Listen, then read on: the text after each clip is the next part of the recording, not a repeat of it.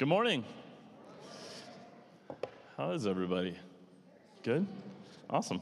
Um, hey, this morning is kind of, we're going to do things a little bit differently. Uh, you guys know, in over the last eight weeks, we've been talking through the Holy Spirit and spiritual gifts, and this morning is kind of going to be the ender to that. And so we're going to do something a little bit different towards the end of the service. But a couple things to preface uh, up front. We're going to be doing like an extended time of worship at the end.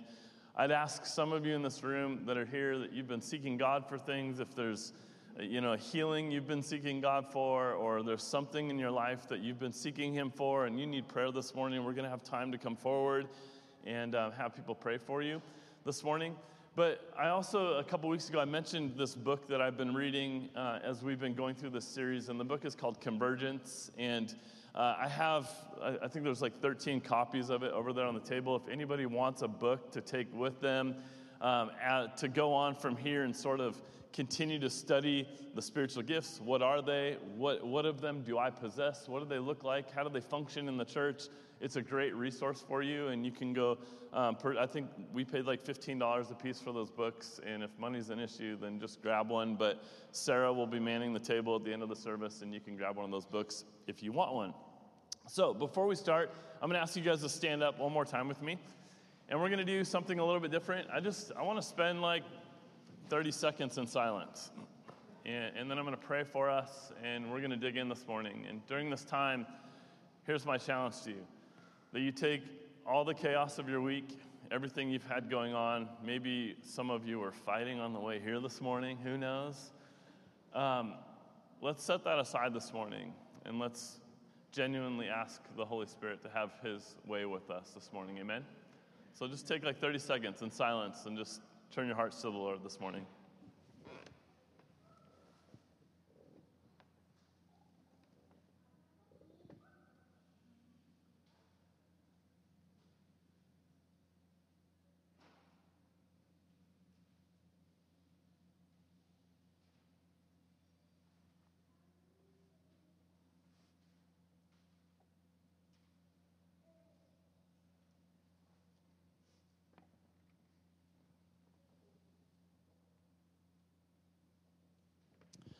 Jesus, what a gift silence is. What a gift it is to spend time in your presence. And uh, Jesus, I can just feel myself as I come up here this morning feeling tense and like I have to hurry and get to the main point and work through stuff. And I just am asking this morning, God, as we sort of submit ourselves to you this morning, that we'd find rest in you, we'd find peace in you. And as we seek you and we talk about these spiritual gifts that you've given us, I pray they just be released in our church. And so, God, we turn our affection, our attention, all of this time this morning to you. We pray that it would not point to man or anything that we can do or conjure up. This is about you, Jesus. And so I pray again, Lord, that you'd have your way with us. Lord, that you'd calm our hearts and turn our ears to hear from you this morning. In Jesus' name, amen. You guys may be seated. So, as we were wrapping up this whole series on spiritual gifts, there's a couple things that we've been talking about as a staff and um, in our sermon group, and trying to figure out like, were there any things we missed, or questions? There were were there questions that people had, and and I, and I will say one thing up front if there's stuff that you're wrestling with, things you're trying to figure out, questions you have about spiritual gifts, about the Holy Spirit, man, we don't know, we don't have all the answers, but um, myself, our, our pastoral staff, our elders, like we'd love to be a resource if we can walk with you through any questions that you have. We'd love to try our best to answer them. But one of the things that I kept thinking through this whole series was why is it that spiritual gifts, why is it that the Holy Spirit is so important? And I, I realized that it's a bit uncomfortable and it sort of opens this whole can of worms or th- this mess that many don't want to deal with once you start talking about the Holy Spirit and spiritual gifts because we think of our prior context, whether that's churches we've been in, people that we've engaged, ways we've seen them misused, or whatever it is. But the, the reason why it's been so exciting for me to work through this is because I believe that knowing the Holy Spirit and seeking the gifts of the Spirit that, that God has graced us with actually present to the church a transformative future. Like there's something in that that we need. Because just doing the right things, just going to church, calling ourselves church, being Christians, in and of itself is not enough. We need the transformative power of the Holy Spirit in our lives, and we need to be acting on that power on a regular basis. But why is this so exciting? Because, one, I think that Anthem CDA and, and, and the Big C Church will actually begin to experience supernatural power that we haven't seen on a consistent basis before. Because people will hopefully begin to serve in a power that's not their own.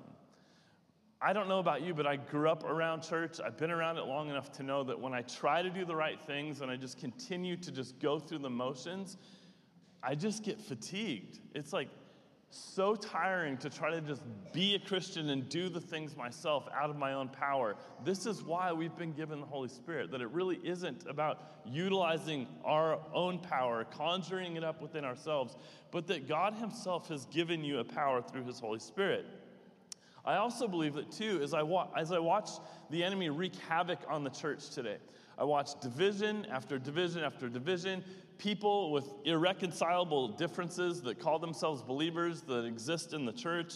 Like, I also believe that in us, in our pursuit of the Spirit and His gifts, that there actually is reconciliation that begins to happen within the church that won't happen outside of the power of the Spirit.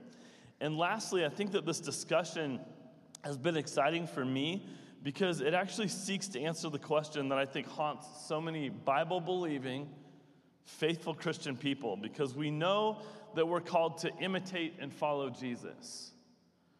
But the question we always have is how do you imitate and follow the Holy Spirit? How does that happen in our lives? How do we hear from the Holy Spirit? How do we engage? How, do we, how are we led by the Holy Spirit? And it's impossible in our Western minds to sort of fathom, to wrap our brains around how in the world we do this. And so we basically say, we'll try our hardest. Like, we'll just do all the right things. But really, we won't see any of the Holy Spirit stuff happening until we reach eternity. So in our minds, it's like, we'll try our best. But really, there's a day coming in eternity when we'll see the fulfillment of all of this, which is true.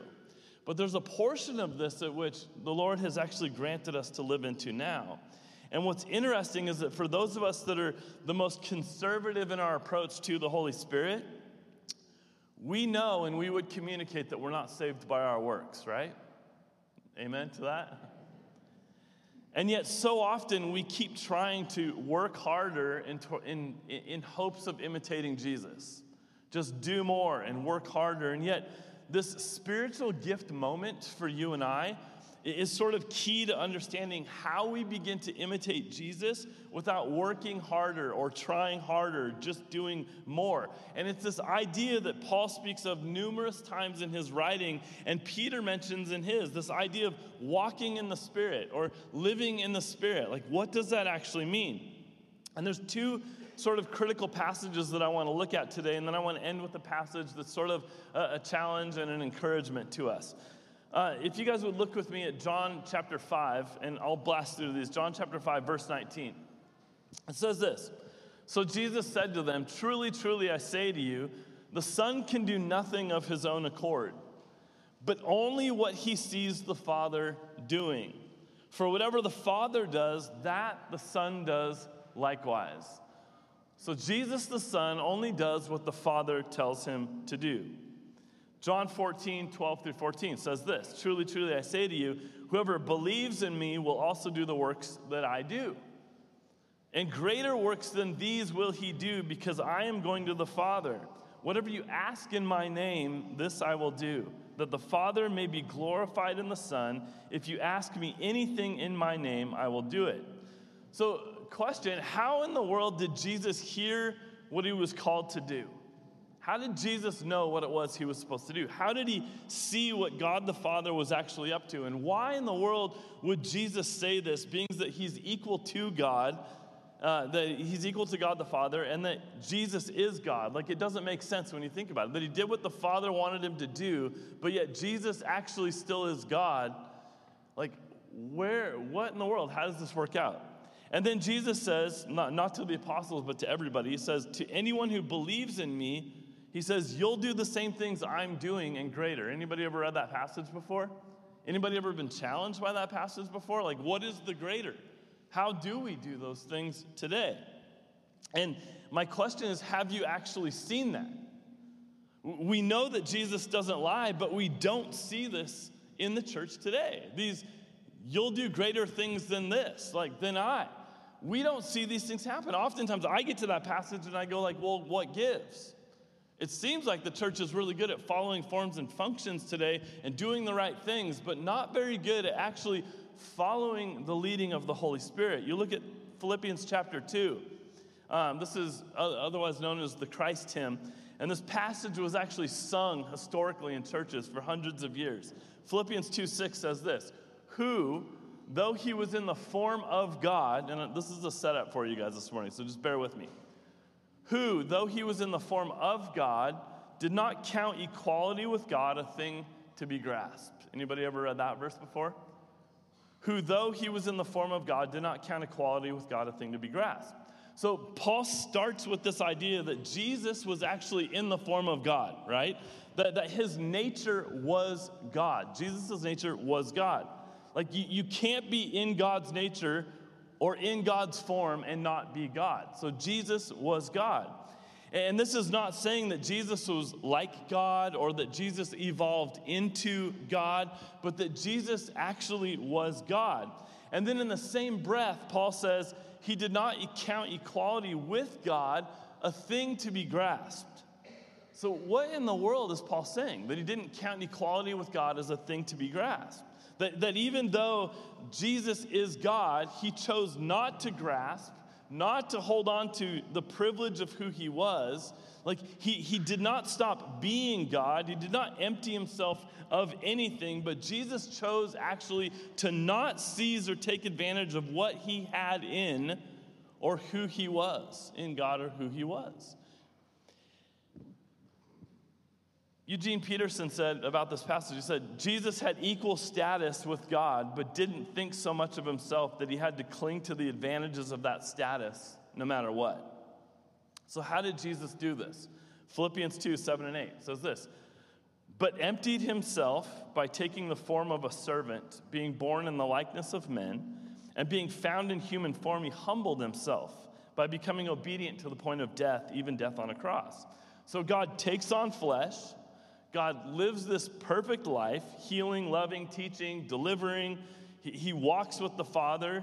He, he dies this death that we all deserved. He, he overcomes the grave. And the point that Paul is making here is that his life was marked by humility. Eh, his mark was marked, marked his life was marked by serving, even though he was equal with the Father. He was God, but yet he was humble and he was still a servant. And so then what's the response to that? Verses 9 through 11. Therefore, God has highly exalted him and bestowed on him the name that is above every name, so that at the name of Jesus every knee should bow, in heaven and on earth and under the earth, and every tongue confess that Jesus Christ is Lord to the glory of God the Father. And so, notice that you have this full picture of Jesus, like, right? That he pre existed, that, that, that there was this incarnation, that he became, God became flesh in Jesus that, that he dies this death on a cross, that he's being exalted to heaven. But in order to actually understand the Holy Spirit's role in Jesus' life and your life and the church's life and the role of spiritual gifts, I think that we sort of have to ask a different question.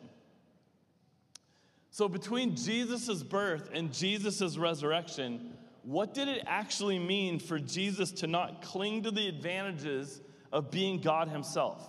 In other words, how did he always remain God and not use his godness? Does that make sense? Because there was a time between Jesus' birth and his resurrection when he wasn't healing, he wasn't teaching. There was a season in Jesus' life. It wasn't until he was 30 that Jesus begins to practice these things.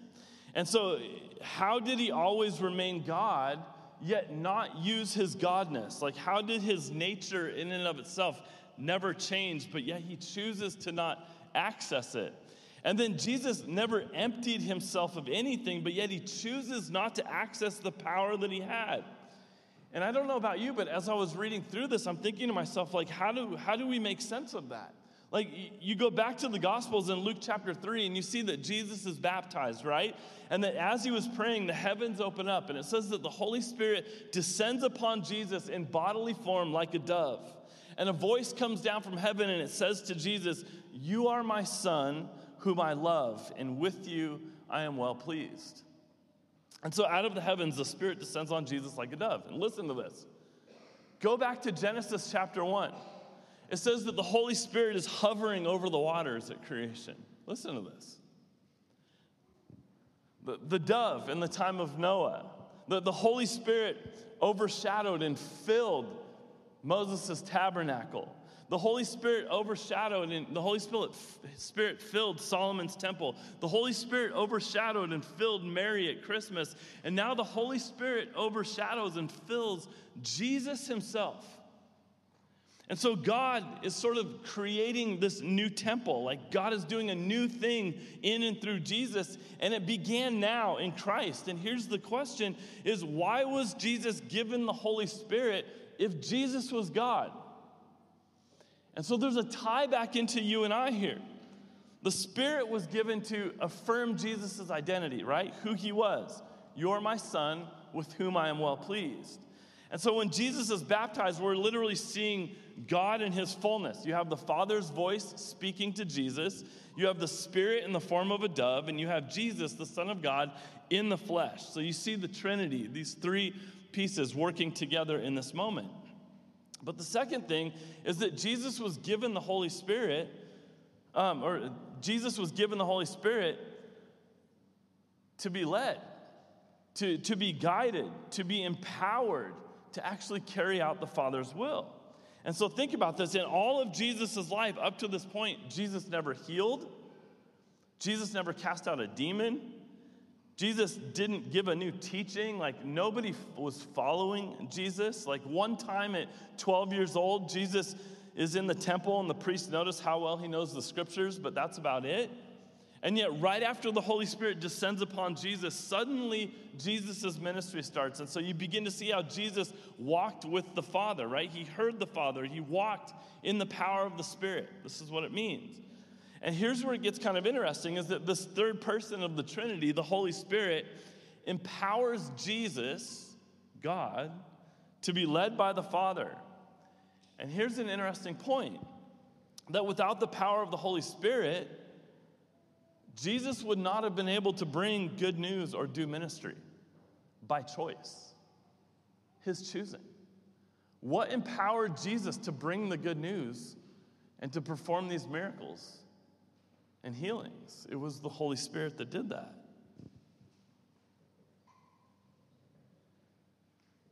And so, this is how Jesus chose not to grasp his power, not to grasp his, his, his divinity. Like between his birth and his resurrection, he did only what he saw his dad wanting him to do. And he only did it by the power of the Holy Spirit. And so Jesus didn't do miraculous things out of his divinity, but actually out of the power of the Holy Spirit. This is so cool when you think about how this relates to you and I and the model that Jesus is creating for us. And so if you look what happens in Luke chapter 4 after Jesus is baptized and Jesus receives the Holy Spirit, Luke 4 1 says this and Jesus. It says, full of the Holy Spirit. First time, Jesus, full of the Holy Spirit, returned from the Jordan and was led by the Spirit in the wilderness for 40 days to be tempted by the devil. Fast forward to verse 14. And Jesus returned in the power of the Spirit to Galilee. And a report about him went out through all the surrounding country, and he taught in their synagogues, being glorified by all. And so here's the question How did Jesus do all the amazing stuff, yet not use his godness and never stop being God? Like the Sermon on the Mount, casting out demon, demons, raising Lazarus from the dead. How did he do all of this stuff and remain being God himself and not yet access it? And the answer is this I think Jesus used spiritual gifts. Like, Jesus had the gift of teaching, right? miracles, healing, leadership. Like you see all of this. There's this connection being made. And if we as a local church have the same Holy Spirit, and we're literally referenced as the body of Christ, we have the same gifts, then actually we can imitate Jesus and do the same things that Jesus did because actually Jesus isn't just our Savior. Jesus is now our, not just our Lord, but in humility, he decides to be our model. Like that which we follow in how he follows the Father. He listens to the Father. He's led by the Holy Spirit to do these things. Have you ever noticed how Jesus is always like leaving the party at the wrong time, right? There, there's like something crazy going on, and it's like just getting good, and revival's breaking out. There's 5,000 people, 10,000 people, everybody's praising God, and Jesus is like, later, see you guys. Like, I, am heading out for a little bit, right? And the people are going, What? Like, do you not see what's going on here? Like, you're leaving? And Jesus is like, Yep, gotta go. Where does Jesus go? Anybody?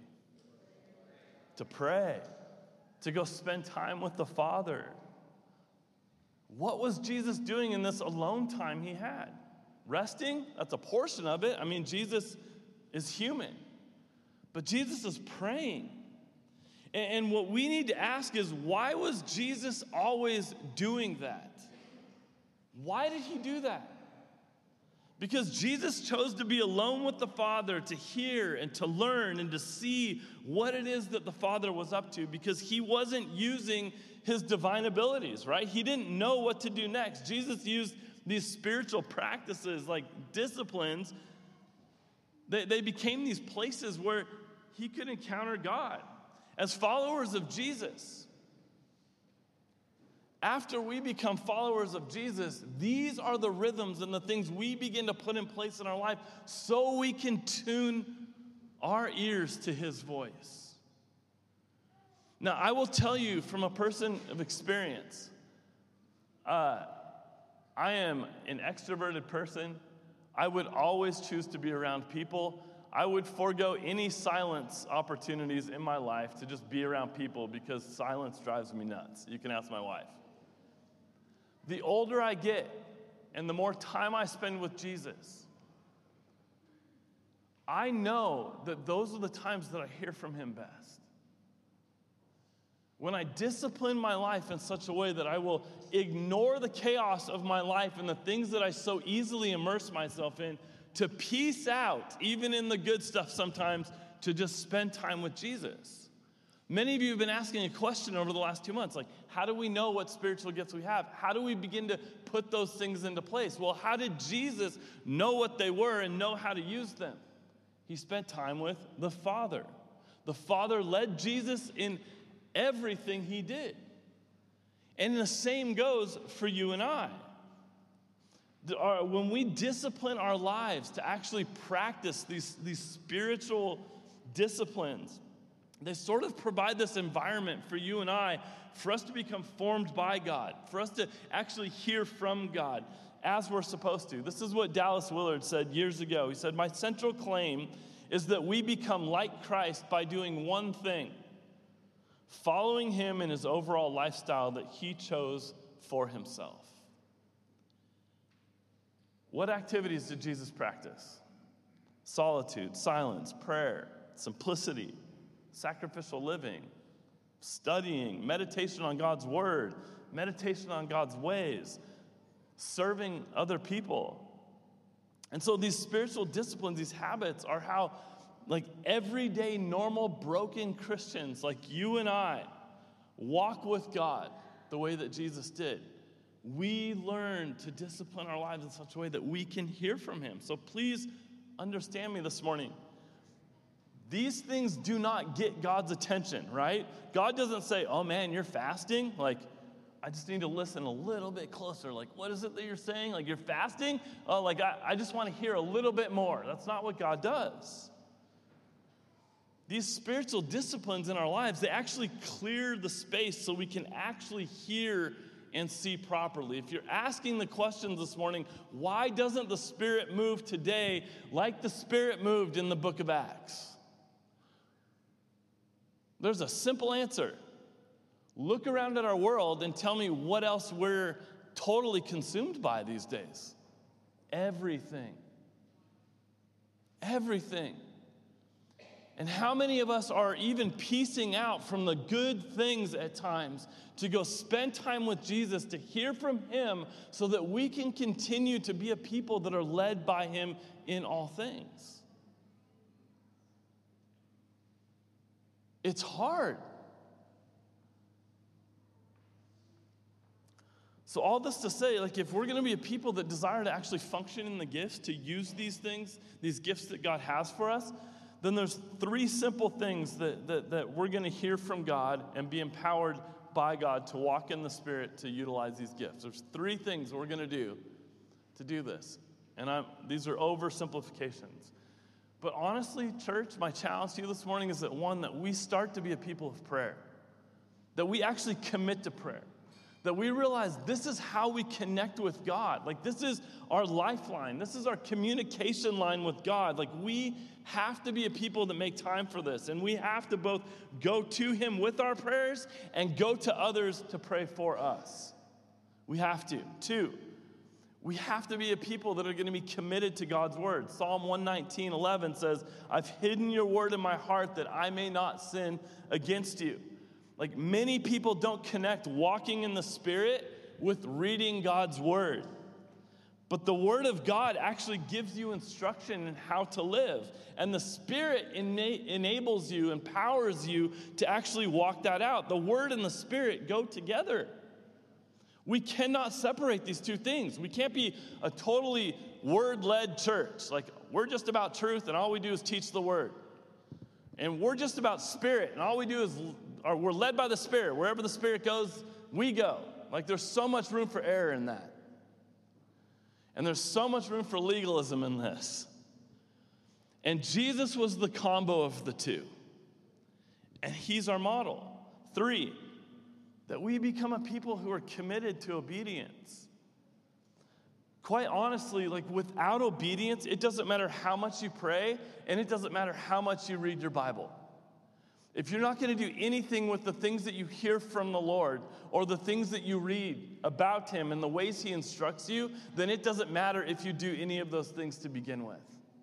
Because we need to be a people that commit to prayer and a people that commit to His Word and a people that commit to following through with the things He leads us to do as we immerse ourselves in those things as Jesus did walking in the Spirit, this life in the Spirit, involves those three things. And so, coming out of this whole series on the Holy Spirit and spiritual gifts, my takeaway is this. Let's not be a church that talks, a church that talks about what if.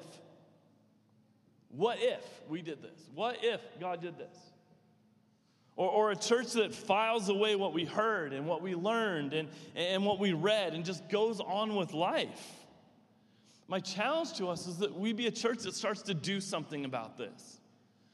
And I'm committed to continuing to put that before us because what I don't want to do is come out of this whole series where we're talking about the Holy Spirit and gifts and it's stirring some stuff up. We're asking questions. We're maybe taking some steps in faith that we haven't been used to taking. And then all of a sudden we get done with today and we move on. In two weeks, we're going to start the book of Nehemiah. So then we're just going to be like, well, now it's back to the Word. We're just going to teach verse by verse of Nehemiah, file away what we learned back there, go on with our life. My prayer is like, in trying to figure out how I can best put this before us on a regular basis, to say, continue to press into this. Continue to seek Jesus, pursue Him, engage Him in ways that maybe you never have before. Maybe you need to run off into the mountains and spend some time with Jesus for a few hours. Maybe, there, there, maybe prayer, spiritual disciplines, one of them is something that God's been laying upon your heart and ways for you to commune with God that you haven't before. And yet you've felt this stirring in you of like, I know I've got these gifts. I know the Lord's like empowered me for these things by His Holy Spirit. I don't know how to use them. And you keep asking the question, what is the gift? How do I use it? And even if you know what you have, like, how in the world do I use that thing? And a very simplistic answer to that is I believe if you spend some time with Jesus, that all of that will start to make sense. Draw near to Him. That should be our first and foremost as a church to draw near to Jesus, to be a church that pursues God diligently, a church that seeks Him, a church that asks for His gifts, and a church that, as He gives them, begins to walk in those things and use them. So I'm going to be very real with you guys, and this is kind of, uh, I'm almost done with my portion of this morning. But as I was thinking over the last eight weeks, Chris, what's the, what's the hindrance in your own life? Because, like many of you, I've often asked the question, like, man, what is my gift? Or maybe I know what one of them is or something. Um, how do I use it? And as I pondered that question over the last eight weeks, there's one primary hindrance that I can think of in my life that guards my heart from actually putting myself in a place of vulnerability and faith to actually trust God to move on those things He's put in me. I'm going to show you guys a picture this morning, and I, I, I wanted to show you a different one. I don't know if you can see it, but oh, so hard to see. This is the first ever Boarders for Christ tour that we did in 2003. Most of the guys in that photo are like 16, 15 years old, with the exception of three of us. Half those guys on that, in that picture are no longer serving Jesus. One of them in that photo lives on the streets and is a drug addict.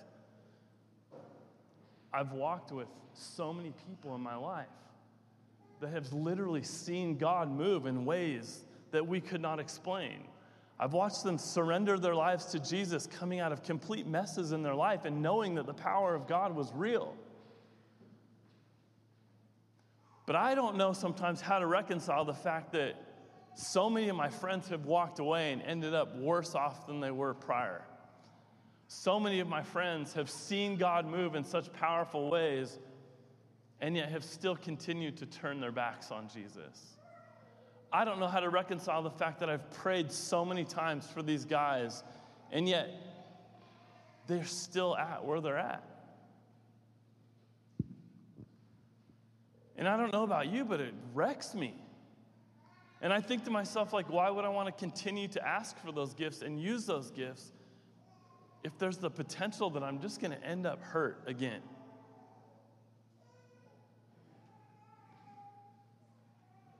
About three months ago, um, the guys, I don't know if he's in this room or not, but um, there, there's a, a, man that attends our church that I've known for a long time.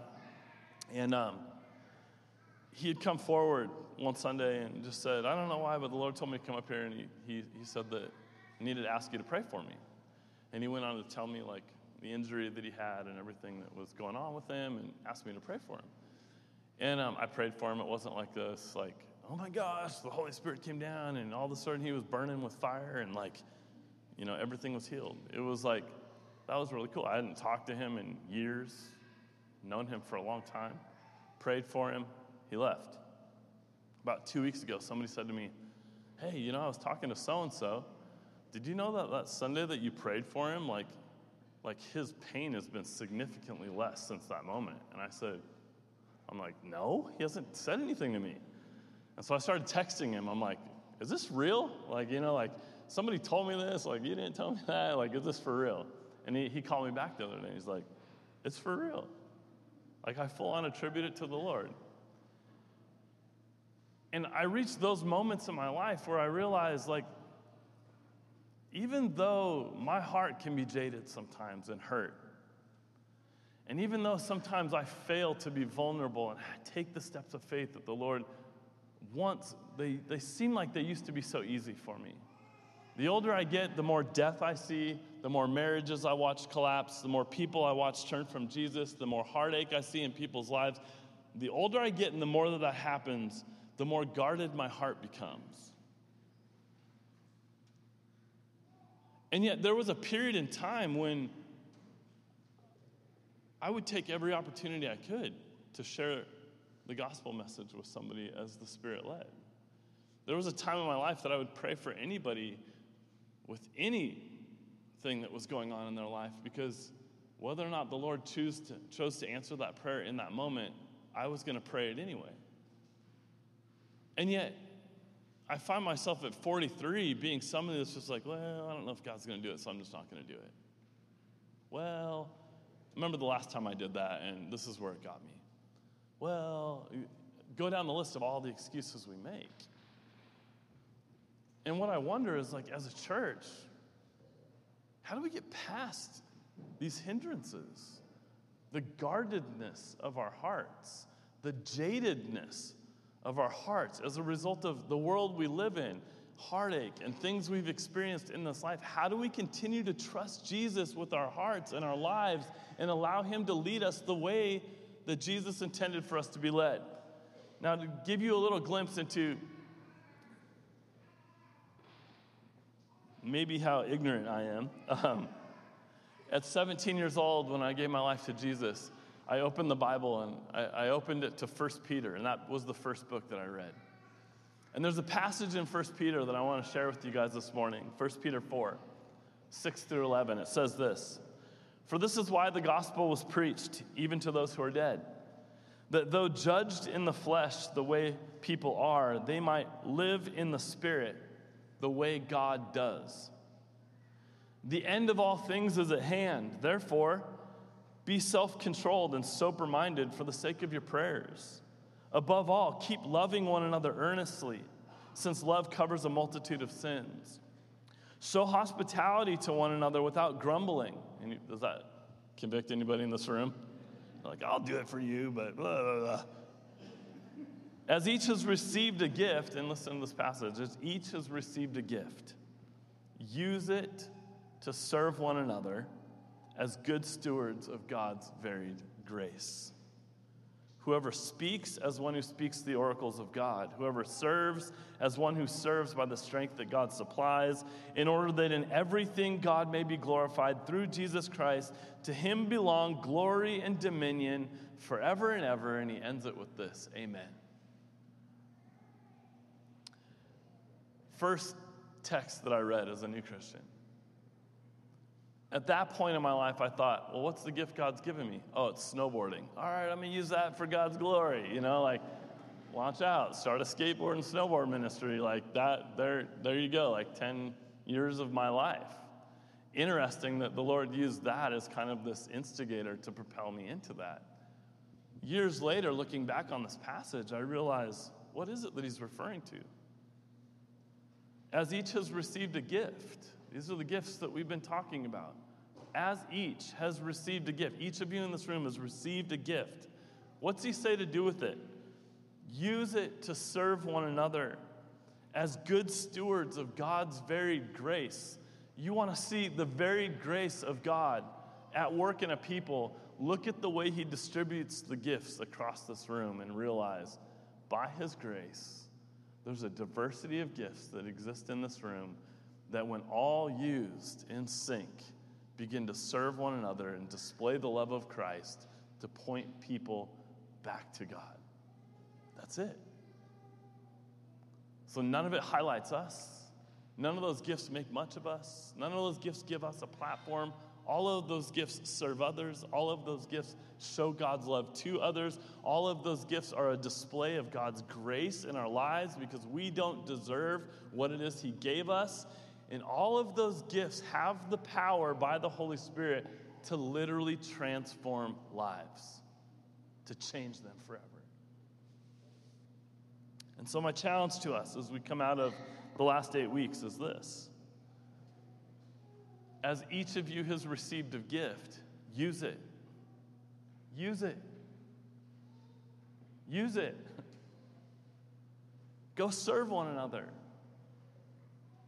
Be a banner that points to the varied grace of God in our society. Be self controlled and sober minded for the sake of your prayers, right? So, prayer is the key. Don't do anything that would hinder your prayers, keep you from praying. Pray. Above all, keep loving one another earnestly, since love covers a multitude of sins. Show hospitality to one another without grumbling. There's some of you in this room that literally have these gifts that God has given you, and the minute you step out to use them, you're frustrated because you don't like the gift that you have, or you don't like the people that God's asked you to serve with that gift, and so you just end up jaded and frustrated. It's like, I don't want to use my gift on those people anymore because last time I did that, it hurt me. So we end up being the people that show hospitality with grumbling. What does that say about God? Here's this amazing gift that He gave me, and I'm just going to grumble all the way through it. Oh, blah, blah, I wish I could, blah, blah, blah, that person, blah, blah, blah, blah, blah, blah. Get over it. Let's be a church that actually acts on and uses these gifts that God has given us. Over the course of the last six weeks, I've seen numerous hands in this room raised with people saying, These are the gifts that I believe I have. Will you pray for me?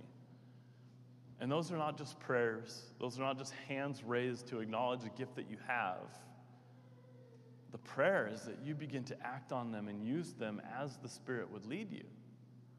But you need to go to the Father first and ask Him how He desires for those things to be used. So here's how we're going to kind of wrap up this morning. Um, in a second, I'm going to ask for any testimonies in this room. In the last eight weeks, maybe nobody will talk. it's fine. But in the last eight weeks, is there anybody in this room that either God showed you something, a gift that He's given you for the first time, or maybe you've been able to use that gift in some way in the last eight weeks that's been significant? And it's been sort of a mile marker moment for you. Maybe there's a little story you want to share. I'm going to open up the room. If anybody wants to share, go for it. After that, I'm going to have our elders come up here and we're all going to stand. And I want our elders to pray for our congregation and commission us. Like, just kind of like to seal the last eight weeks and say, here's the gifts you guys have from your leadership at this church, we are going to pray God's commissioning on you, that you not only receive them, that they're not only identified, but you begin to be a people that are supernaturally empowered to go utilize those gifts. And then after that, we're going to take communion, and then we're going to spend some extended time in worship together. And if anybody wants to come forward for prayer, they're more than willing to do so. We'll have a prayer team up here, and we want to pray for the sick. We want to pray for the marriages in this room that are on the rocks. We want to pray for the people in this room that are struggling, that need the intervention of God in your life today. We want to pray and believe that that would happen. Is there anybody in this room that maybe in all boldness would say in the last eight weeks, like the Lord spoke to me or did something of significance in the last eight weeks that you'd be willing to share? And I'm just going on a limb to ask this. All right. Yeah? Here, oh, Woo. Hi, I'm Sarah, and um, I'm in the ministry of Young Life. I don't know if you guys know what that is, but we lead high school kids and hope that they end up knowing Jesus. But um, I've been listening to some of Chris's sermons at home because we have a little kid and little three little kids. But I feel like the Lord has told me I have a gift of teaching because I love to teach God's word. Like when he was giving the sermon, I'm so nervous. Sorry. woo, I'm not a speaker, I'm a teacher. Um, he was like, you know, teachers, when, they, when someone's in need, they go, let's give a sermon or a, a Bible verse, not like bring them like goodies. I'm the person that's like, you're feeling anxious, let me give you a, a verse about anxiety. Um, and so I feel like I was listening to the sermon, and the Lord's like, how can you use that for this church that you want to be planted in? And I looked and I'm like, I'm a mom with kids, and I would love to partner or start something where we can bring a teaching or a mom's group here at this church. Where if anyone who knows way more than the Bible than I do want to partner with me, because I still have a lot to learn, but I want to I just want to get together and like read God's word and help moms who have like kids have childcare and just be in God's word together. So feel like the Lord put it on my heart that I was like, I think I'll just talk to Chris one on one. But as soon as you said it, I was like, gosh, I got to stand up because I know that there is someone else in this room who goes, I can do that with you. I can partner with you. I also love to teach. I also can, you know, help bring childcare. And I just want to know and be in God's Word more and teach it and learn. And that's my heart. So. Little, little do you know that we actually had like a mom's thing planned and didn't have anybody to lead it, and we didn't start it.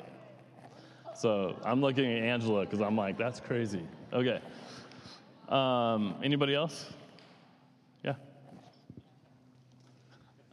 I'm going to get my 5K in for the day.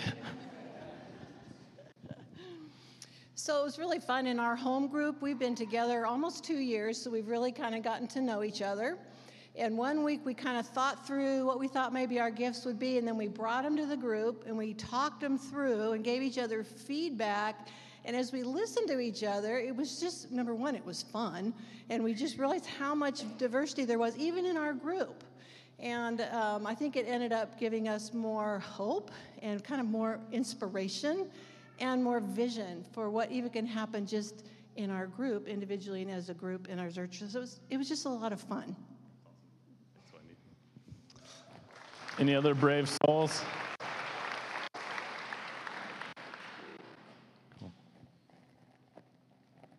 I'm not missing anybody, right? You're pointing at somebody, Laura. I don't.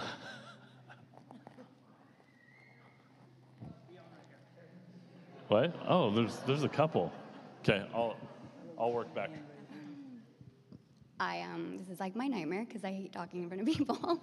but um, my family knows, and you know, um, our marriage has been really attacked for a long time, and um, you might have to help me because I. Um, I believe I have the gift of mercy, and I believe I have the gift of prophecy, and I've had these dreams recently. I told you about them, where I'm dying, and it's not scary, and it's like I kept wondering, I kept praying, what are you trying to tell me, God? Um, and it came to me in his voice, and there's this war that's about to end in our family and in our marriage, and I felt it so strongly, and I've seen it every day since then. That God is intervening in our marriage and intervening in our life and changing things that I never like could have imagined were possible. Um, and I believe it's because we're supposed to be doing something with that at some point in our future. I believe that there's going to be a testimony that we're supposed to be bringing to the body of our church. And um, I don't know what that is yet, but I feel it really, really strongly in our marriage and in our family. So.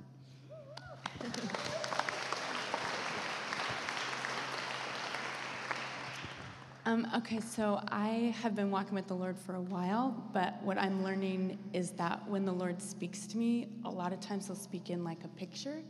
And so, in the last couple weeks, uh, as I've been praying for people, um, one testimony would be I like was praying for this person and saw a picture of a pair of shoes, and they looked really worn out, and the laces were broken.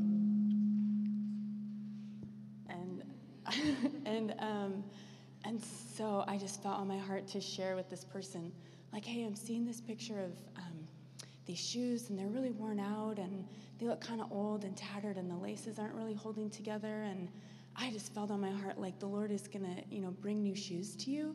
And I just felt like on this journey that the Lord was gonna like change their walk. Like their walk had been hard, and the Lord was gonna bring comfort to them in this next season. And this uh, person started crying and they said no one would know this but it's kind of between me and the lord that like i i always wear my shoes out. And i laugh with the lord that like oh another shoelace broke. Oh i'm wearing the hole in the bottom of my shoe. And so in that moment like she just knew that god saw her loved her like knew what she was walking through and knew that like he was going to bring her out of it. So for me it's like a new season of like hearing god through images. So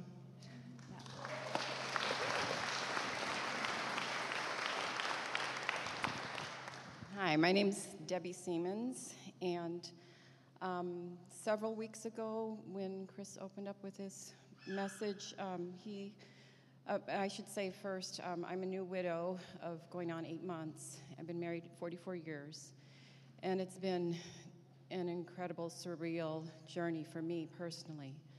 Uh, my husband was the one that led me to the Lord when I was 19, and um, so it's also a new experience for me to be alone. And so I've been um, lonely and feeling invisible and feeling very discouraged. Um, one of my gifts is encouragement. And when Chris shared this verse um, from John 16 7, so let me say it again this truth it's better for you that I leave. If I do not leave, the friend won't come, but if I go, I'll send him to you. And I thought, my husband left for something better for me. This is something better, and I felt so encouraged. And um, I feel like on a new path. And I want to thank you for that. All right. I'm going to ask our elders to come forward and um, sort of want to end this time praying for you guys. I have no idea how he's gifted you, what he's stirring in your hearts, but really do believe that we want to kind of continue to fan this flame. And so, uh, if you guys would stand with us, I'm just going to have each of our elders kind of pray a prayer of commissioning for us as a church. And um, those of you that aren't like charismatic are going to have a hard time with this. Would you just extend your hands towards heaven, towards Jesus, and let's pray. Father, I just praise you and I thank you for the openness and for the ways that you have worked despite our weaknesses, despite ourselves. Father, you use these broken vessels, Father, to, to just do so many great things. And I thank you that your Holy Spirit is the one that does the work. It's not us. You have distributed this stuff among us, these gifts, these, these visions, these desires. And Father, they're all from you. And we don't have to worry, Father, about how it works, how you do it um, it's not in our hands. And I just thank you for these testimonies this morning of that and how your Holy Spirit works. Um, I just pray your blessing among all of these people, people that are still wondering, how are you using me? Father, you do the work. Just encourage them. Show them that you are surrounding them, that you are the one that has it in your hands. Father, I just thank you for these words. We pray so much for your gifts, your glory, for yourself to just be made known among our congregation, among our families, among our friends, among the, the neighborhoods that we, we are just, you put us in. Lord, you have so many good, great things to do. And we just offer ourselves to you. I just pray your blessing on all of these people. And, uh, and we just, just give you the praise, Father. Thank you. You can relax your hands for a minute. A brief introduction. My name is Henry. A folk hero American once said, You can hear a lot of things just by listening. Conversely, you can say a lot of things by speaking. Paul says to Timothy, Don't neglect the gift given. And as a congregation, I want to pray that we can call those things out in each other. The fruit of the Spirit is not gifts love, joy, peace, patience, kindness, goodness, gentleness, self control that we can call these out one another. You know, I noticed the gift of contentment, and I just thank God for you for those things, and do that in our communities and our friends uh, and with people you meet. So have eyes to see and ears to hear, and as a congregation, we can encourage one another by calling those things out. Okay, let's pray. Father, we ask that you would change our hearts. We ask that the Holy Spirit would come and convict, to shower us with gifts. Lord, you'd make us worthy to receive the gifts that He has, that He would dispense as He wills, and Lord, that you would uh, indicate, uh, change His will or change our hearts to receive His will in the gifts that we have. Help us to see those in others, to not be lazy and say, well, that's not for me. Uh, to call those out in one another, uh, encourage one another. So, Lord Jesus, that this congregation that you have called Anthem would be uh, a glory and honor to you. In Jesus' name, amen. Awesome. Um, we're going to transition to a time of communion. And so during this time, I'm going to have Angela come up. She's going to initiate communion for us this morning. But during this time, we're going to have a prayer team up front. And uh, I'll just say if there's anybody in this, this room that needs prayer for healing, maybe there's an issue in your marriage, maybe there's something going on in your life, something that you need prayer for, and you just would like somebody to contend with you, to intercede on your behalf, then we want to provide people to do that and ask you guys to be bold enough to ask. Come forward and ask for prayer. We don't, by no means, are we a church that would say God's going to heal everything all the time and He's always going to make it right. But that does not keep us from continuing to ask and trust that His will is perfect and it's good and that He will heal and He will mend in His time, in His way. And so um, this morning, as we wrap up communion when Angela's done, feel free to come forward and receive prayer this morning. So.